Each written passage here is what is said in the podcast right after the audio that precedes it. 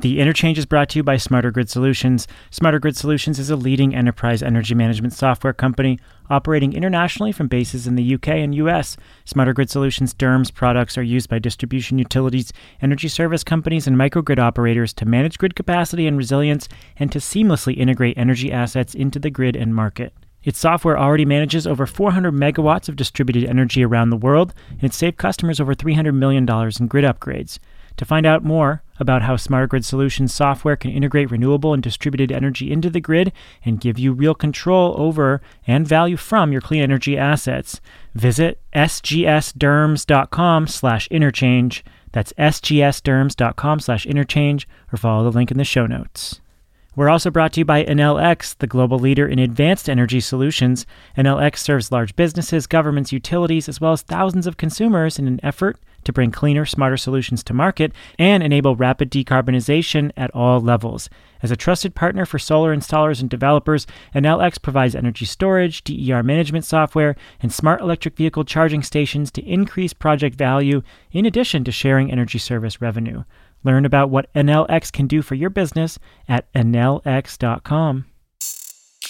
ML providing some kind of stopgap while we're in some sense waiting for something that would in some sense be a better practical solution is a, a really, I think, legitimate and relevant theme in, in a number of applications. In the pantheon of pairings, there's peanut butter and jelly, there's eggs and toast, there's chicken soup and hot sauce, come at me, and now machine learning and climate change. This is the interchange.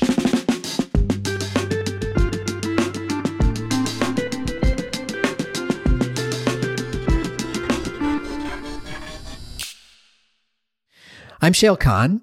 I'm a partner at the venture capital firm Energy Impact Partners. Welcome. So, this week we are talking about climate change and machine learning with two experts in the field. But before we get to that conversation, I want to talk for a minute about climate tech in public markets.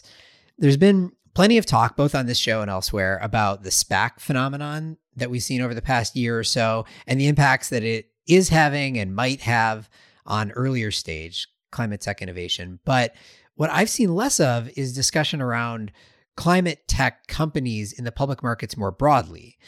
Set SPACs aside for a second, it's been a pretty wild ride for basically any public company that you could call climate tech, with quotes around it, over the past couple of years.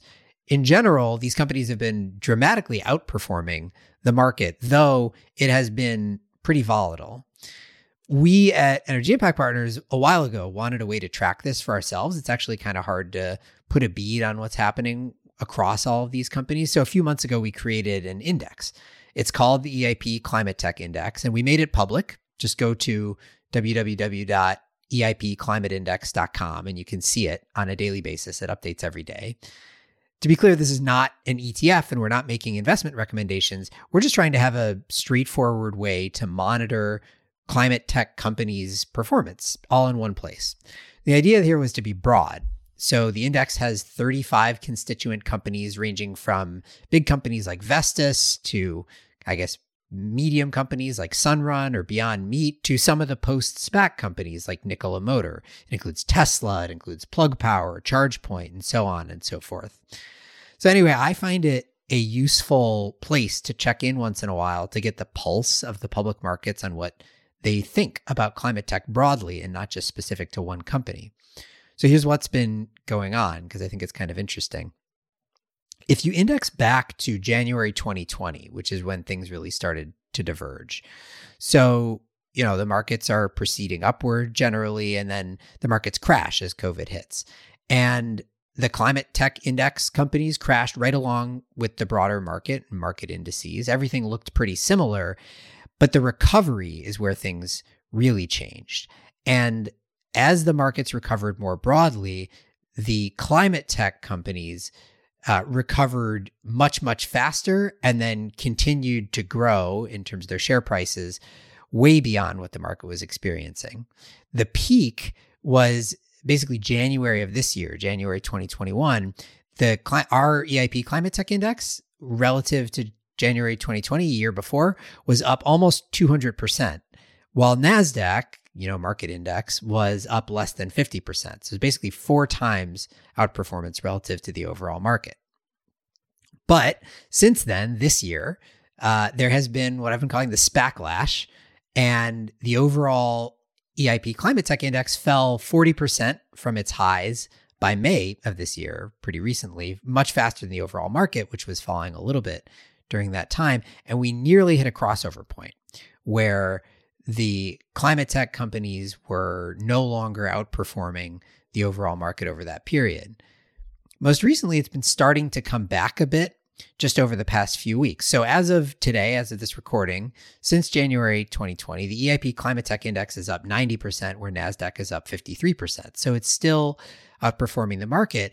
And meanwhile, the issuance of new SPACs has slowed down. The SPACs themselves, post SPAC companies, um, you know, haven't seen dramatic outperformance of the market. But many of these other companies that are providing some technology and some climate oriented market uh, remain elevated.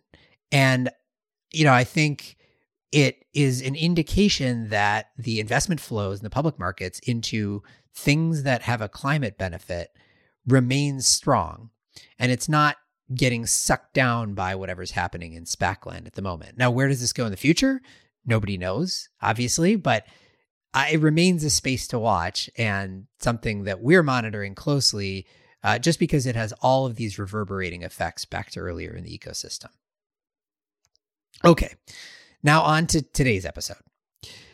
So, one of my favorite things about the tech world collectively training its attention on climate, which has certainly happened over the past couple of years, is focusing on all of these tools that have been developed for and applied in other domains to great success that can now be leveraged in the climate or energy domain.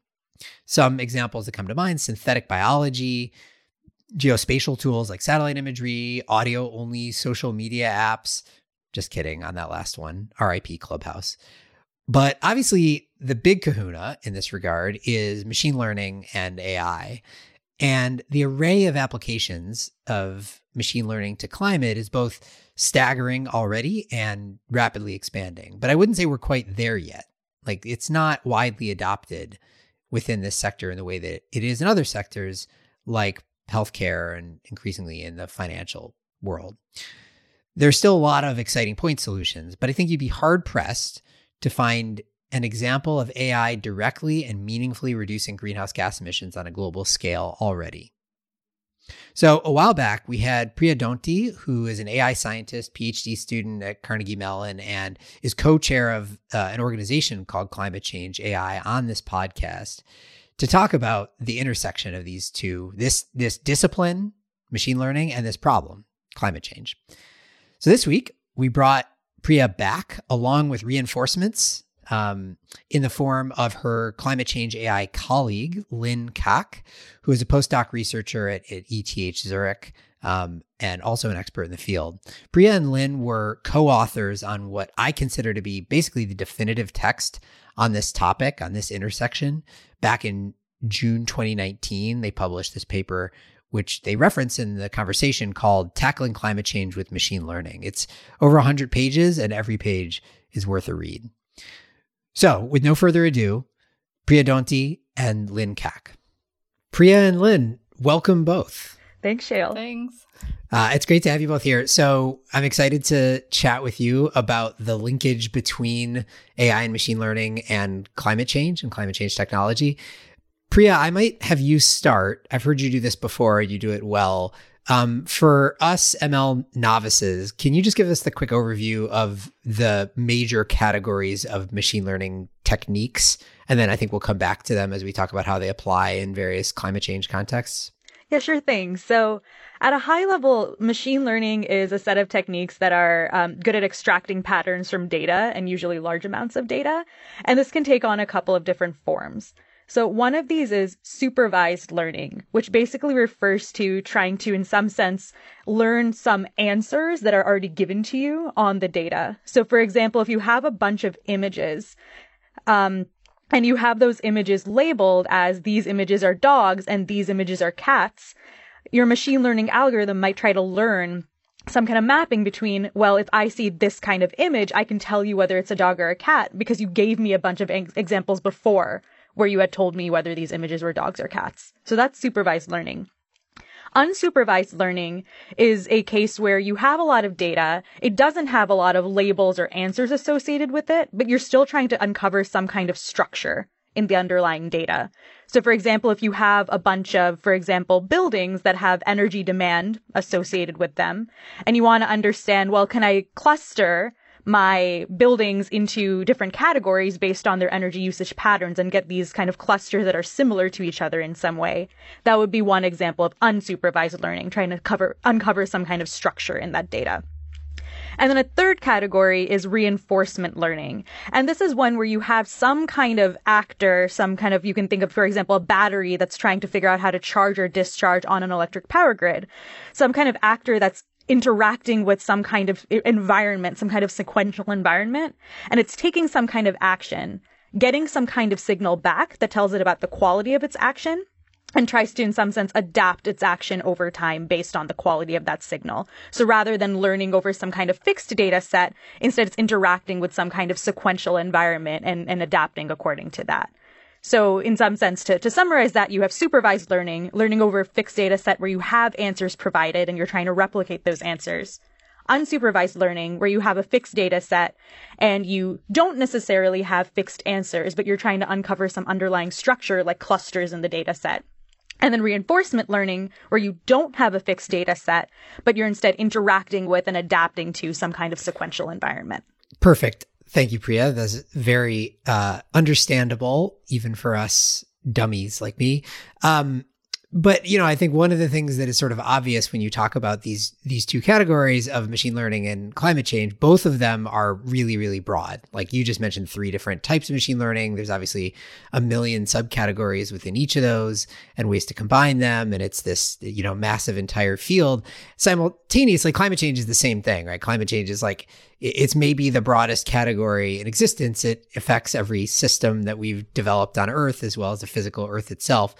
So Lynn, I guess as you think about at the high level, the interaction between AI, ML, and climate change, it, it, is it just the application of a suite of techniques on one side to a suite of problems on the other side, or is there anything that makes this particular linkage distinct? So you said that both of them are actually really broad categories, but I think they're also very different. So um, you can actually call AI and machine learning a field, and climate change is not a field. And I think there is maybe a main challenge here because it's it's a problem that affects so many different fields and sectors. Um, you have social sciences that are affected on the academic side, engineering sciences, natural sciences, right? And then you have so many stakeholders that are involved. So you have to actually engage with industry, um, with policymakers, with people who are affected from a changing climate. So um, I think the the climate change side makes things really complicated because you really need to understand well um, where can I apply my skills if I'm coming from the machine learning side? Um, you need to learn how to navigate the space and and pick like a sub problem of this this huge problem space. And I think that's really where the challenge is. Yeah, and sort of given that just like heterogeneity in both sides, I think this was really our task when we wrote this uh, paper tackling climate change with machine learning a few years ago that was really trying to synthesize, you know, how exactly does machine learning fit into this climate change paper, into this climate change area rather. Um, and it took us a while. It took us like a hundred pages to do what we thought was actually a, as, as concise as we could get in this particular area. But part of that challenge was in some, in some sense aggregating specific themes, like ways in which we thought that even across climate change areas, machine learning could help. So these were things like gathering data right looking at things like satellite imagery to pinpoint greenhouse gas emissions or you know building footprints or crop yields things like that or mining large amounts of you know text documents to understand you know company financial disclosures um, which is something that for example lynn has worked on. Um, we also, in addition to gathering data, kind of identified across climate relevant areas that forecasting is, of course, a really big theme. Things like solar power nowcasting on the power grid or forecasting transportation demand. And this is again a place where there's a lot of data. You have some historical data you want to gain insight on and where machine learning can then help kind of create these forecasts. And then similarly, you have, you know, uh, applications where you're optimizing real world systems, like you're trying to, you know, optimize heating and cooling systems in buildings you have situ- situations where you're trying to approximate engineering models, like you're trying to slim down climate models or power system optimization models. And you also have accelerated science applications, things like um, where you're trying to accelerate the discovery of batteries by kind of learning from insights on previous experiments to identify which kinds of experiments come next. So I identified various themes like this on the, you know, forecasting, gathering data, optimizing systems, etc., that describe a really heterogeneous range of applications on the climate change side, but but I think represent, you know, various kinds of strengths that machine learning can bring across these applications. So I want to talk about a few specific examples of applications of ML to climate change related problems. And we'll talk about what the opportunities are and what the challenges are. But first, because you mentioned that paper that, that you guys wrote a few years ago, and that then um, has burgeoned into this whole organization, Climate Change AI, that you're both involved in. I'm curious about the human side of this because you know, it certainly feels like from where I sit on the kind of tech side and tech investment side, the there's been this absolute explosion of interest and talent that is dedicating itself to various climate change related problems, right? The, the, the eye, collective eye of the tech world has turned itself dramatically toward climate change recently. And you see this in all these like funding announcements and new funds getting created and all the Silicon Valley folks and that kind of thing. I'm curious how you've seen it from the ML engineer and ML scientist, ML researcher side. Are, is it noticeably different today? The the talent that is dedicating itself to this problem relative to even just a couple years ago when you wrote that paper, um, or if you found it to be pretty consistent? Well, we have a huge selection bias because we are um, we're chairing climate change AI, so a lot of our like immediate environment is obviously interested in it. But um, for example, the number of submissions to our workshops. So we have run a series of workshops at um, large AI conferences and um, every time it's they're growing. So we're seeing a lot more submissions, a di- more diverse set of problems also being tackled. So I think that that really shows that more people are devoting time to this problem. Do you think that's just because there's increasing interest in climate change in general? Do you think that I guess I'm I'm curious in the if I'm a you know generic ML researcher, um, what would have stopped me from applying my skill set to climate change related problems a few years ago that would now allow me to to take the leap? I think sort of what we what we touched on before that it's really hard to understand like where would i even start? Who would i contact? Who would i collaborate with? Like what what can i even do to address climate change? Like the real basics i think um, there weren't very many entry points, especially not um, from the tech world. So I think that has changed a lot. Yeah. All right. So let's talk about some specific examples. So we've got three, I think, that we want to run through. Um, and in each case, I think we should talk about what is the opportunity? How can we apply ML to do something better to help mitigate greenhouse gas emissions? Uh, and then we should talk about what the challenges are to adoption. Obviously, we haven't solved any of these problems. That's why there's still problems. So, first one, Priya, maybe I'll start with you. Um, I know you spent a lot of time on power system optimization and applications of ML techniques there. Can you give us an example or two within the power system of how we can and perhaps how we are using ML to do something better? Yeah. So, um, I guess to even step back for a second and talk about when I say power system optimization, this can refer to a really broad umbrella of applications. And so there are two that I kind of want to highlight. One is if you're sitting in a power sector control room, power system control room, you're trying to you know, always have this balance between the amount of power supplied into the grid and the amount of power consumed in, from the grid at any given moment, subject to various kinds of physical constraints. And so I will use like AC optimal power flow, one of these power system optimization problems as sort of an example. But of course, there are many different kinds of optimization problems that are being solved in that control room in order to, to manage power. And in that particular case, the, the key challenge is basically that you know, we have these power system optimization problems like AC optimal power flow that have to be solved at kind of increasing speed because as we have, you know, variable renewables coming onto the grid, we need to schedule our grids more frequently in order to accommodate that uncertainty. And we have to solve them at increasing scale as you have more devices coming onto the grid. And already these existing uh, power system optimization problems are really large and they're really slow to solve. So the question is, how can we actually speed up how these power system optimization problems run in order to make it tractable to manage, you know, high renewables power grids? And machine learning has come into play here in, in a couple of different ways.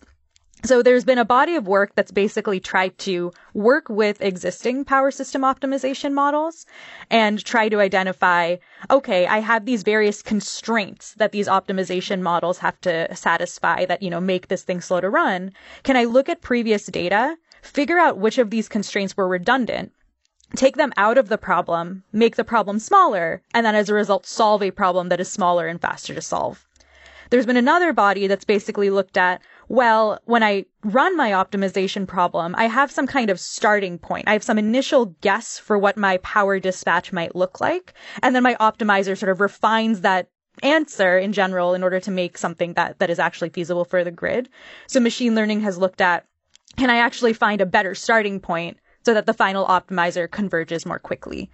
Um, and then there's also been a body that's tried to just directly, you know, take the inputs to your power system optimization model, see what outputs it gave, and you view that as a supervised learning problem, as we were getting at before, where you have the inputs to the problem as your kind of data and the outputs as, to the problem as your labels, and try to get a machine learning model to just approximate that whole thing. And a big kind of research challenge there, and it's actually an area I work on as well, is how to make sure that that particular machine learning model actually satisfies the physics and hard constraints associated with AC optimal power flow while kind of actually learning from the data. So I can go into bottlenecks, but let me stop there for a second. And I think that's sort of the like machine learning challenge for speeding up centralized power system optimization models. I think it's a really good example. And maybe this is getting to one of the bottlenecks. You know, the power system has been one it, there, there's obviously an enormous amount of data, as you said, an increasing amount of sort of complicated controls that have to take place within the system. And so it seems at first blush like the kind of obvious place uh, within this sector to apply ML techniques. On the other hand, it is, as you said, physical. And so anything that you do has to work within the reality of the physics. But just as importantly, perhaps more importantly, um, it is a sector that you know, values reliability above all else. And so I, suspect, you can tell me if this is what you've seen as well. I suspect that there has been some reticence to adopt some of these techniques, but anything particularly that is more revolutionary, just because if there is any increased risk that operating these models will break the grid, will cause an outage, that is the single most important thing to avoid if you are um, the one operating the power system. And so the question is kind of how do you bridge the divide from we've done some research and we think we could do this a little bit better to you should apply this across an entire ISO or something like that. Exactly. And I think that that really is the core challenge here. And I think I'll break it down a little bit beyond just reticence. Um, I think there's absolutely that. And I think there's absolutely, you know, real issues in terms of, you know, wanting to make sure that whatever you put onto your power grid is going to avoid a blackout. But I also think that there are, in some sense, a lack of innovation structures and a lack of, you know, testing out integration structures that allow us to even start to ask these questions about what comes next. So, for instance, if I want to test out my kind of sped up power system optimizer, how do I do that? Well, I can't go into a control room and say, Hey, can you actually replace this part of your optimization model with mine? But there isn't even, for example, often a parallel test bed where you can see, well, how would mine have done?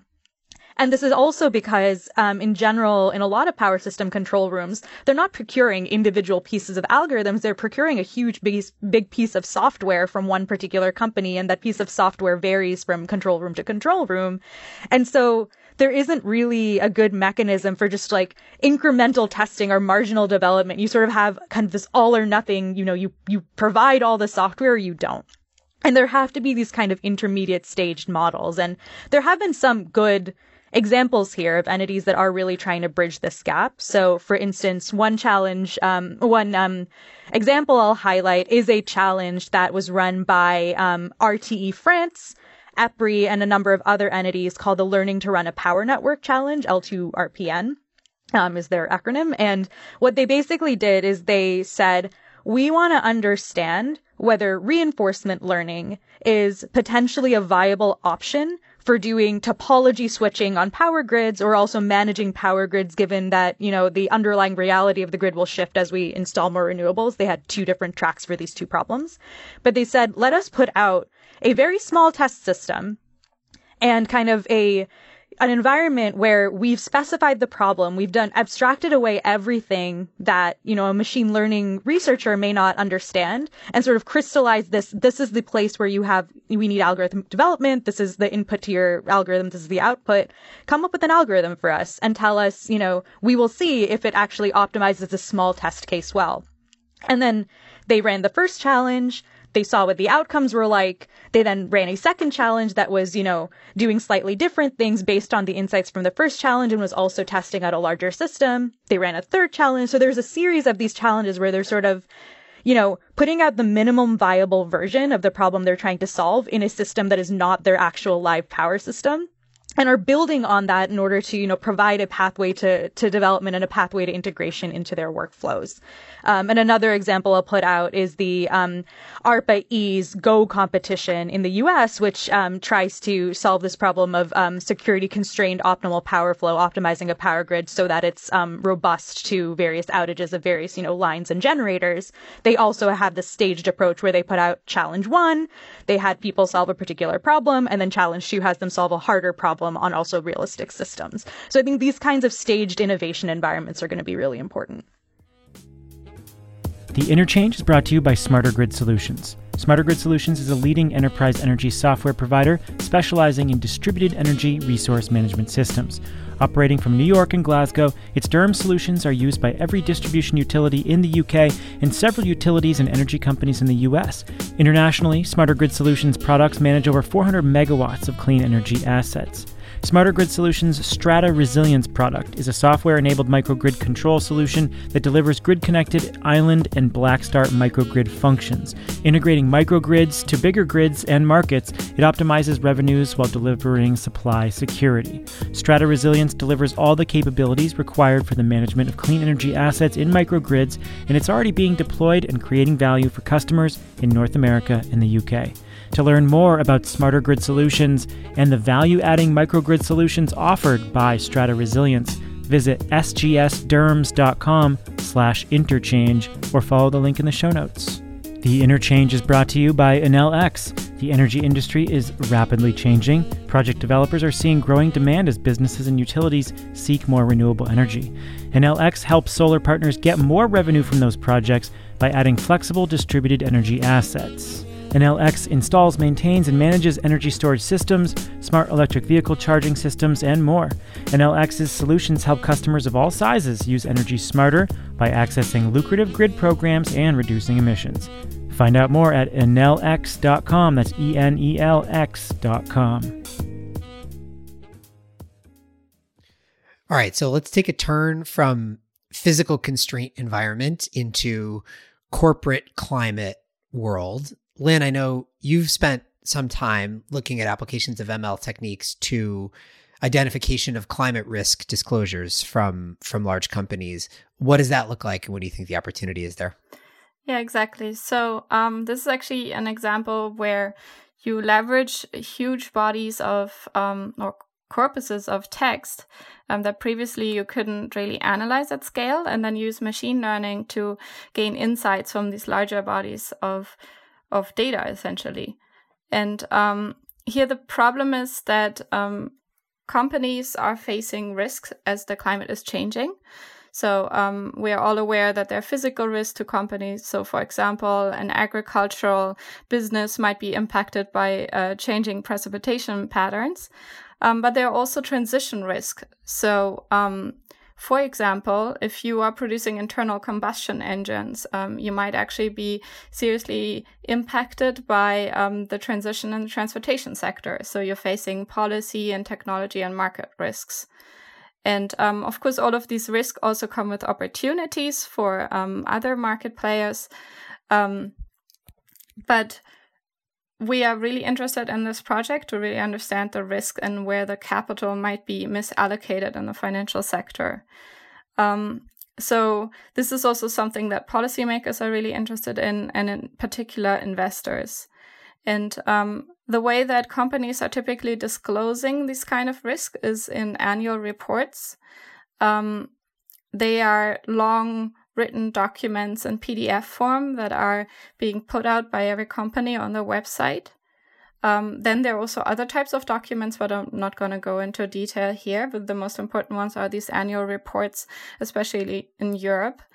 And um, there you're already starting to run into one problem because they are decentralized. You have to actually go to the different websites of companies or pay for really costly um, private tools to to have these um, annual reports aggregated in places. And then you have to deal with the PDF format, which is not machine readable. So you actually need to convert it into text. And um, you're introducing a lot of mistakes that way. Tables are not easily being read, figures get lost. Um, so, in, in, order to develop your machine learning model, then you also have to have training data. So, um, the way we we get at this training data so far is actually making it ourselves. So we hired a number of students in, in the project where I'm involved in and actually um, have them be trained and then manually label a number of these texts. And that takes uh, quite some time. And um, and still the data sets that you're working with are very, very small. Um, so there you're already getting at a problem that this this climate change space is so dispersed and the problems are so niche in a way that there is not like large training sets out there as in other problems, for example, in computer vision.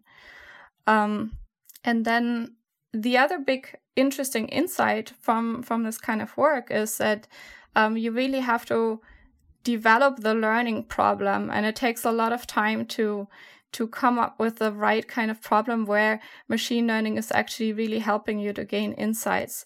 So you have to define what am I actually looking for? Um, what is my unit of analysis? Like, what is the data point? Do I want to classify it and in which classes? And um, ultimately, you end up with like a very, very particular um, application algorithm that can answer this one question. And since there's so so little work out there on these um, very niche applications, um, it, it still takes some time until you actually define, okay, this is actually the real the real learning problem that I'm interested in, and then you can go and, and try to improve the performance. This this is a good example for me of a case wherein ML can solve a problem that it shouldn't have to solve, right? Like at the end of the day, we should have every every company should disclose its climate risk physical risk and transition risk. It should be measured it should be disclosed and it should be disclosed in a consistent format that is machine readable and can be aggregated easily and we can just pull down a database of every company's climate risk uh, and then that can get incorporated into financial products and into policymaking and all that kind of stuff uh, in the meantime, that's just not happening. And that's reality in a million different places. And so using machine learning techniques, natural language processing, and so on can basically bridge that divide. But, you know, unless you feel differently, it seems to me like that's a that's a place that the you know, some combination of like some enterprising company and or regulatory requirements and or policy should should maybe solve this problem without ML someday. Yeah, you're absolutely right. And of course, there are movements towards this. So there's, for example, the CDP climate change questionnaire, which is a more structured way to disclose risk and um, climate action. Um, unfortunately, those are also not freely publicly available, those reports, and they still come in text form. So you still need to analyze text. Um, but you're absolutely right. That's, that's a place where one should move. Um, the benefit of having these disclosures in the annual reports, though, is that uh, most investors actually read them. So there's also some argument for salience. So if you if you actually bury this information in some dedicated report, maybe um, the places that should read it are not actually seeing it. So you really want to place them in the in the most prominent places. um, which in that case, an annual report is is probably the the the best bet here. Um, and you already addressed policy. So, like one question that we are actually really interested in is, of course, what is the effect on policy? Um, the EU, for example, has um, provided guidelines on financial disclosure. Um, they started in 2014 and now are actually discuss- discussing also a mandatory um, approach to financial disclosure. And then there are countries like France, for example, that actually have laws around financial disclosure.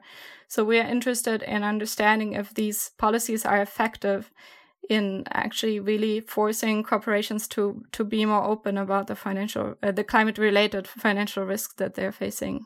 Um, one thing I want to highlight is that, yeah, this example of kind of, you know, ML cre- providing some kind of stopgap while we're in some sense waiting for something that would in some sense be a better practical solution is a, a really, I think, legitimate and relevant theme in, in a number of applications. So ML for financial disclosures is one, but one other example we've heard is the sort of um, chicken and egg uh, issue around setting up data collection infrastructure. So, for example, in places that are maybe more resource constrained, there might be NGOs or local governments that are saying, we need to instrument our buildings or our, you know, natural environment with various kinds of sensors or actually do targeted data collection surveys in a way that allows us to then have this, you know, rich database of data to, in, in order to inform policy. And then the people who hold the purse strings in this case will say, well, you need to prove to us that the data would actually be useful for you um, in order for us to fund it. But then they say, well, we need money in order to actually collect the data. So there's this little bit of a chicken and an egg problem. And so this is a situation where ML mining kind of raw pieces of data that may exist, be they from text or be they from satellite imagery, etc., can provide this kind of initial stopgap to say, hey, look, let's actually just get this started. Here's some initial raw data. Here's something that you can start making decisions off of where you can then start to see the value of having that data and also where that data is limited, where there are gaps, and then kind of drive funding towards filling those actual data gaps and providing more structured data. So I think it's important, this point you made, uh, both you, Lynn, and both you, Shayle and Lynn, that basically like there are lots of situations where ML is not the end goal, but it can kind of provide that stopgap to set some other ball rolling that is really important from a data perspective. And you can also understand where you should go about and collect data so you can prioritize. All right. So let's talk about one more example quickly, and then we could take a step back. Um, which is, I think, Priya, you kind of alluded to this in one of your, your examples in the beginning. There's a, there's a lot in building world that can be done. There's a lot of data that is generated that is underutilized in the world of buildings, housing, and real estate. What's an example there that relates to climate uh, where you think ML is a good good tool to be used? Yeah, so um, I'll start and then Lynn, hopefully, if you want to jump in, feel free. Um, but I think one really um, kind of important um, application here is in um, pinpointing which buildings are likely to be good candidates for um, energy retrofits and actually understanding even just attributes of the existing building stock in order to shape retrofit policy as a whole. So there have been some work that, for example, has tried to um, look at, you know, OpenStreetMap data or satellite imagery to actually try to estimate various attributes of the existing building stock in in order to actually serve this problem. But um, a challenge is, I mean, first of all, buildings are everywhere, global, and you know they look very different across different locations. This is something that Lynn likely contended with in a problem she worked on, where she was trying to identify, you know, freight counts in various countries. Right, the the fundamental infrastructure looks very different in different places, um, and so you have this challenge where you you know can get some of this ground truth data for some locations, and you can't necessarily get it for for others. I think in addition to the ML challenges, there are various just, you know, practical challenges around financial models here. So for example, um, energy efficiency is often looked to as, you know, one particular example of energy justice where you have, you know, lots of lower income folks in the United States, for example, that are paying a lot more for energy than they should be because they may not have, for example, had the opportunity to, you know, their landlords, for example, may not have invested in energy efficient, energy efficient equipment in their own buildings, etc. So you have all these split incentive problems and stuff everywhere. So how do you create these various kinds of, you know, financial models that actually allow you to invest in in maybe building stock that may not have gotten prior investment to actually make sure energy efficiency happens there. Um, and I guess one example I, I, would love to bring up here is um, a company called BlocPower, which basically does energy efficiency retrofits um, starting in the city of Brooklyn with a huge focus on how can we actually channel these investments into places that, you know, were historically marginalized or historically were ignored in this kind of, you know, building energy retrofit picture. And they sort of, you know, combined various, you know, technical and financial innovations here. From a financial side, they said, well, if an investor views a building efficiency investment in a particular location as high risk, how can we get them to still invest in it? Well, let's bundle together a bunch of energy efficiency investments and sell that bundle so that the kind of risk is amortized a lot across a bunch of different buildings. Well, within that picture, how do we make that financial product still more attractive? Well, maybe we can use ML and other technologies to kind of um, Uh, assess, you know, both how likely is a particular retrofit to be successful within that particular portfolio and how can we use machine learning and sensor data to actually verify the success of a particular you know energy efficiency investment.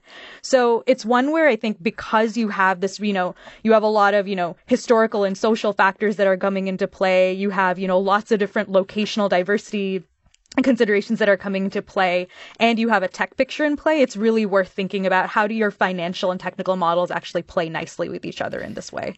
So, stepping back, I'm curious to get both of your opinions on something that we we at EIP have debated over and over again, um, which is the degree to which these solutions, these AI ML applications within climate, should be done through vertically integrated specialists who are just tackling one really specific problem or one really specific sector versus these more horizontal platforms that are we will apply AI to a bunch of different solutions and we have some unique techniques and algorithms to do that. So the, the example would be maybe we'll go back to like the you know power system optimization or actually any of these that we've talked about.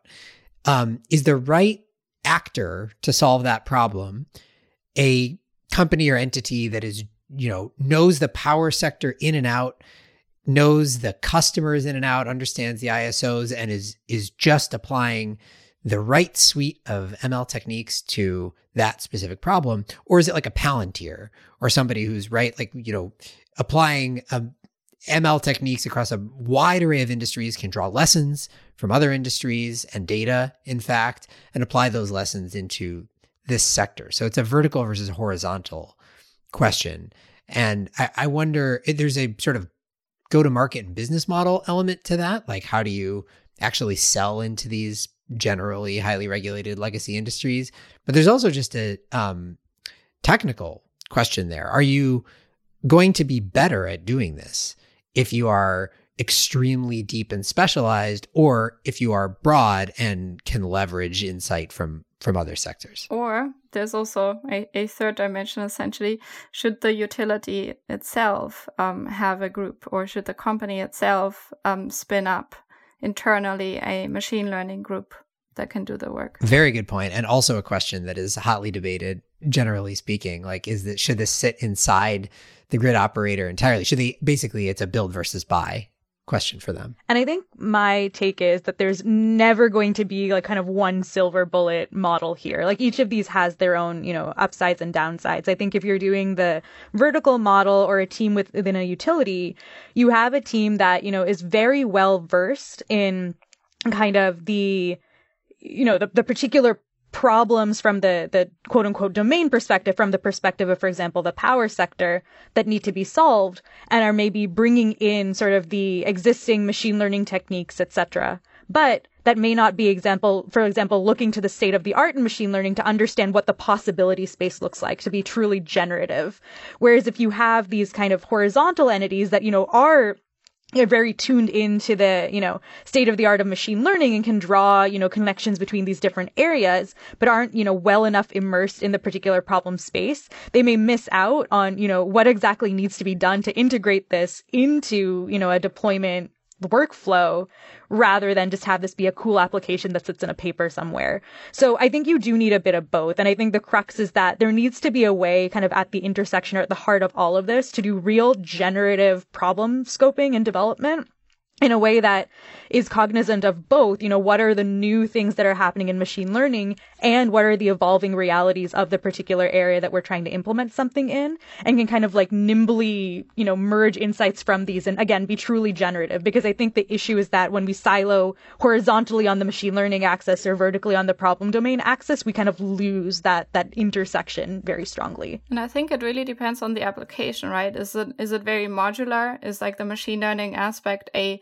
well known problem where you just need the state of the art performance, like crack detection in images that are very general, for example, or or is it something that integrates really tightly with the processes um, in the particular company? So, do you need a lot of design around how it how the machine learning algorithm integrates with what is already there with legacy software with um, decision makers? So, I think it really depends on that as well. All right, so um, I guess final question. Let's. Um, I, I, know both of you have put a lot of thought into through your climate change AI hat, and probably more generally the sort of policy and regulatory dimension of this. We talk a lot about the technology side of applying ML to various climate related problems. What do you see the role of the policy world? What can be done to accelerate the adoption of these techniques and research for these techniques to solve this suite of problems? Yeah, so maybe touching on what we just talked about is um, finding models to really have these test beds, try out um, machine learning applications, and um, spin up businesses that are specialized in that. Um, and I think policy can actually do quite a lot here. So, um, one idea could be to have fully or partially public institutions that are actually these solutions providers and specialize in certain sectors and allow companies to to have a lower barrier and a clear um, business case to try out these kind of um, machine learning applications. So that would be one idea. Um, we also discussed um, sort of secondment programs where um, that could also be publicly funded that would allow machine learning experts uh, dive actually deeper into an industry, work with a company for a time, and um, get also these domain skills that are required to work at that intersection, and also provide a low risk opportunity for a company to try out machine learning approaches. I think another place is there's um, a kind of public funding opportunity here, which is that if we look at kind of, you know, um, uh, academic, private innovation models in other sectors, thinking of, for example, the tech sector, defense, these are often entities that have a lot of money. So they can do things like go in and fund, you know, a large set of PhD students to work on research problems that are very tightly tied to what they're doing. They can go participate in, you know, job fairs and career fairs and sort of, you know, have this flow from universities to these entities, you know, very, have a good pipeline for that. Um, whereas I think a lot of climate relevant entities, and again, the space is very diverse, but a lot of climate relevant entities maybe have the problem or the need, um, but they either don't have the money to actually participate in this particular way, nor maybe do they have the expertise to have people who have already scoped out these problems and put them into forms that are already, you know, PhD thesis programs, etc. So I think funding for both, you know, actually, you know, identifying these places where there might be a climate relevant entity that, you know, could come in and fund a bunch of, or uh, provide a bunch of research problems, but where that funding piece doesn't come with that entity, doesn't come with the problem owner. How can we have, you know, funding models that fill that particular gap so we can adopt these kind of, again, like academic to private innovation models that already exist, but in places where the problems and the money aren't already connected with each other? Um, and then also, how can we invest resources into actually problem scoping with various entities in a way that's sort of cognizant of the needs of that entity and of the the technical possibilities of, for example, what machine learning can do, and kind of provide this you know ecosystem of almost problem scopers that can put these out and say, hey, this is the concrete problem we need solved. Now, whatever sector that is the best suited to do that, go for it. So I think there's a lot of stuff in there for sure. I guess the other thing that we should address briefly, though it's not sort of the core topic here, is you know when we take a broader look at the world of ML, there are a bunch of other questions, some of which relate to climate that are important. Obviously, the energy use of data centers, uh, which drive ML, have has been a big topic of conversation. They're also apart from climate stuff, they're equity uh, questions. So I'm curious how you think about kind of wrapping the policy discussion around ML applications in climate to the broader uh, impact of ML on climate and on other social issues conversation. Yeah, so maybe we can um, start with the energy consumption of machine learning piece, and here in particular, so as com- as they are computer algorithms, they actually use um, energy for running, for training, um, for inference, like throughout the model pipeline. Um, and those can get quite substantial. So, in the area of natural language processing, for example, developing a machine learning model from scratch takes up a lot of energy that is comparable to to other things in the economy, for example, travel. Um, and addressing this has been on the agenda, on the policy agenda, and um, one really important aspect here that we see is gathering better data on especially um, how fast is the share of AI growing in terms of compute and, and data centers. Um, how are how is industry actually using AI models and in particular does inference is the share of energy consumption of inference um, so when you are actually using the algorithm um, a, a big chunk that one should look at, or should we be worried about um, the training phase?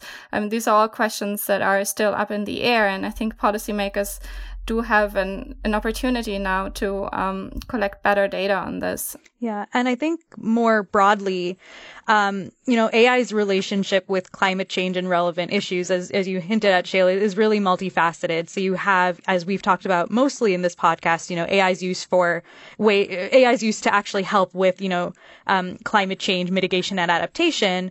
Lynn touched upon the energy use of AI. There's also, you know, AI's use in ways that maybe accelerate emissions intensive industries or increase consumption across society or ways that, you know, increase emissions. And there's also the reality that today, AI is generally more accessible to entities that have, you know, more money or power in society. And that means that you are possibly exacerbating the divide between, you know, certain entities that now can accelerate their missions and their goals and their, their power through AI. Um, and others that maybe don't have access to this because they don't have the underlying data, because they don't have access to the underlying capital or expertise. And so I think basically it's it's really the role of policy and regulation to look at this picture holistically, right? Rather than just zooming in on, you know, let's focus just on the energy consumption of AI, or let's focus just on how you know AI can help tackle climate change, um, and not think about in some sense the interaction with all of these other aspects. I think then we would, in some sense, be missing the mark, maybe focusing on the wrong things, and really, you know, pursuing one axis of this that maybe has you know bad consequences for other axes of this. So I think it's the role of policy to really consider consider these aspects of both positive and negative uses and power shifts, you know, very holistically um, in, in the way we move forward. And for example, comprehensive regulation on AI, like the EU AI regulation, is I think one way to move forward on stuff like that. Priya and Lynn, thank you so much, both of you, for taking the time today. Thanks so much, Shayle. Thank you. Priya Donti is a co founder and chair of Climate Change AI. She's also a PhD candidate at Carnegie Mellon. Dr. Lynn Kaack is also a chair, along with Priya, of Climate Change AI. She's a postdoc researcher at the Energy and Technology Policy Group at ETH Zurich. She's also soon to be on the faculty at the Hertie School in Berlin. So if you're interested in taking courses from her, that's where to go. Uh, tell us what you thought, as always, of this episode. You know, this is a big topic, and we'd like to spend some more time digging into the weeds as we do on climate change, AI related topics. So let us know what you want us to spend more time on. Tweet at us at, at Interchange Show or send us an email uh, at contact at postscriptaudio.com. The Interchange is produced by Postscript Audio. Our producers are Daniel Woldorff and Stephen Lacey. I'm Shayle Kann and this is The Interchange.